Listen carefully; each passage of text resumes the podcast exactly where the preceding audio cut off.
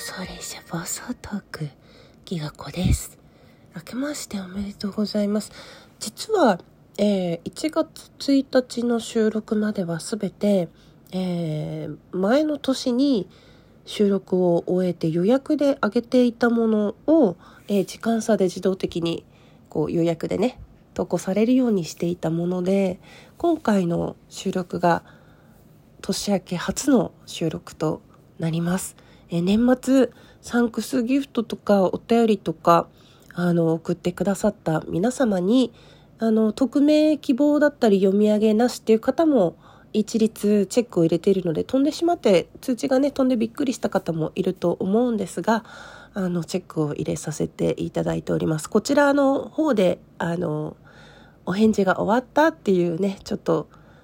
印もつけたいというかあの把握したいのでそのようにさせていただいております。読み上げ不要というものとかあと返事終わってるものに関しては読み上げませんのでご安心ください。本当昨年中はどうもありがとうございました。年末にですねあの夫が休みに入った瞬間コロナを発症しまして、え2日間ほど看病をしたところ私ももらってしまって、えー1月1日から4日まで、えーずっと熱が出続けましたね。8度5分最高8度5分寝てる間にそれ以上言ってたらちょっとわかんないんですけどと微熱でもう7度5分ぐらいその7度と8度行ったり来たりでなかなか36度台に戻ってこられなくてさすがに4日間熱が出っ放しっていうのはここ数年ずっとインフルエンザもかかってなかったしコロナもねこう流行りだしてから一度もならないで逃げてきてたのでああとうとうここでなってしまったかと、まあ、多分私の方は PCR 検査とかしてなくて研究用のあの Amazon で間違って医療用じゃない方の検査キットを買ってしまってそちらの抗原検査キットでは陰性が出てしまったので私は自分の症状がコロナによるものなのかインフルだったのかただの風邪なのかちょっと原因不明だったんですけど多分コロナじゃないかなと個人的には思ってますね。こんなに熱出ることってなるね。非常に全身が痛くて苦しくて熱にうなされてうめいてこんなに苦しいんだって思いましたね。これで軽症なんだって。本当新年早々にあの健康の大切さというか普段本当ありがたい当たり前っていうのは当たり前じゃないんだなみたいなことをかみしめました。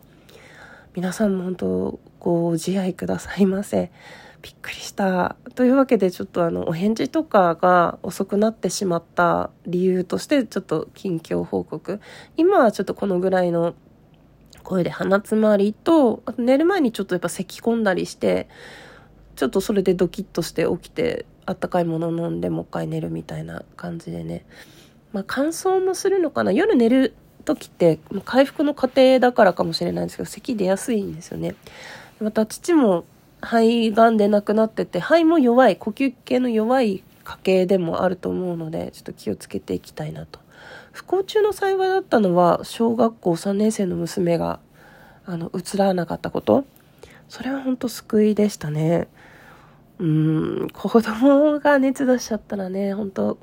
どうにもならなかったというか病院に連れてってあげたいってなったと思うけど年末年始じゃねどこも空いてないので。本当周りに助けられて食べ物をもうお母さんに買ってきてもらったりあと皆さんあの近況でねちょっと短めのライブもしたのでまあ治ってからですけどねちょっと1日はさすがに熱出ながらだったら咳込んじゃって5分もできなかったんであの昨日のライブで お年玉いただいたのでそれでウーバーイーツさせていただきましたし昨日は久々に台所も立ててようやくなんかいろんなつきものが落ちたというかすっきりした感じで なんか世間はもうねお正月も仕事も始まってるんですけど私は一応今日までが自宅待機と自分で定めていますのでまあ土日も無理しない範囲でいこうかなと思っております。いや、本当愛されてるなと思って、ねお便り見てました。ね、みんなのこと私大好きです。ありがとうございます。うーん。ね気づきいただいてますとかね、この収録に関する感想本当に嬉しい。また今年もね、いろんな収録していきたいと思います。ちょっと咳ごめんなさいね。今ね、見返しながら読んでおります。ね、皆さんもお仕事なさってる方、お体大切に頑張ってください。ね、本当ありがとう、ありがとう。サンクスギフトもありがとうございます。で、なんか今ね、エラーが出て お便りの中身ちゃんと表示されない。もう。うん、いろんな話をね、去年もしました。今年もたくさんの話できたらいいですね。うん。体調心配するものとか、返信を返しとく不要ですとかね、いろんなお便りありがとうございます。皆さんに助けていただいて、去年はね、楽しい時間をたくさん過ごすことができました。ね、みんなで一緒に幸せになっていきましょう。うん、みんなと仲良くなれて本当嬉しかったな。ちょっとね、本当年末は予定もリスケジュールしたり、本当もうダメだと思って、頭がおかしいって思っちゃったんですよ、自分で。もう、心が疲れているのか、加齢のせいでこうなっているのか、さっきライブでも話したけど、私絶対今おかしいってなんか頭にもやがかかったみたいになってて、もう気も塞ぐし、これはちょっと専門家に判断を仰いだ方がいいかもしれないと思って、あの、心療内科の受付に4箇所ぐらい電話したんですけど、全て門前払いを食らいましてですね、あの、皆さん新規はね、受け付けてませんってことで、あみんな同じように苦しいんだなって、まあ、なかなか明確に治りました、これで終わりですっていう風にならないのが心の風というか心のね部分だと思うのできっと私より大変な人いっぱいいるんだろうなと思って私も自分にできることを自分で考えてやっていこうってちょっと気分を切り替えてからの発熱なのでもしかしたらそういうみそぎというかデトックスだったのかななんていうふうにも思います。うん、だいぶこうやってね長くお話しすることもできるようになったしさっきあの、リハビリがてらライブをしつつ、去年したくてもできなかったことを書き出してみたりして、あの、文字にして、ね、こう書いてみると、あ、これを次やればいいんだ、みたいに分かってきて、なぜこれができなかったのかと、まだ必要な、本当発熱だったんだろうなと思って、うん、思うことにしております。今日は亡くなった父と亡くなった師匠が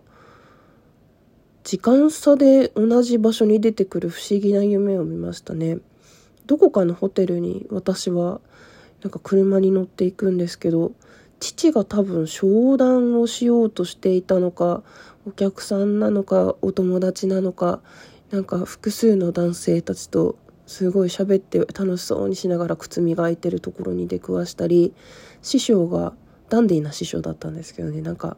山登ってきた帰りなのかなみたいな感じの格好であの奥様方とあの師匠一人がね 笑顔で談笑してるところ。なんかあれはねエレベーター乗り合わせたりしてねどっちにも話しかけなかったですけど2人とも元気そうで楽しそうで嬉しかったですね。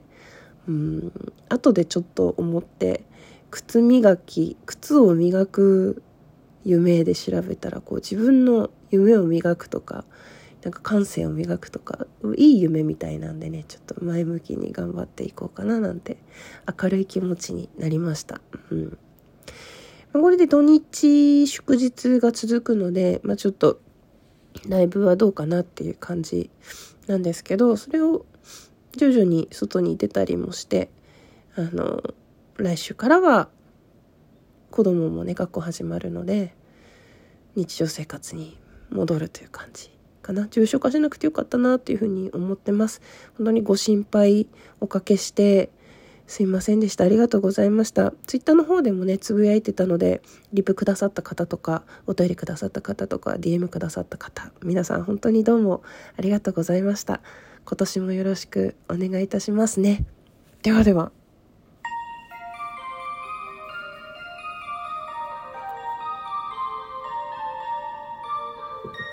あ、新しいアイコンも褒めてくださってありがとうございます。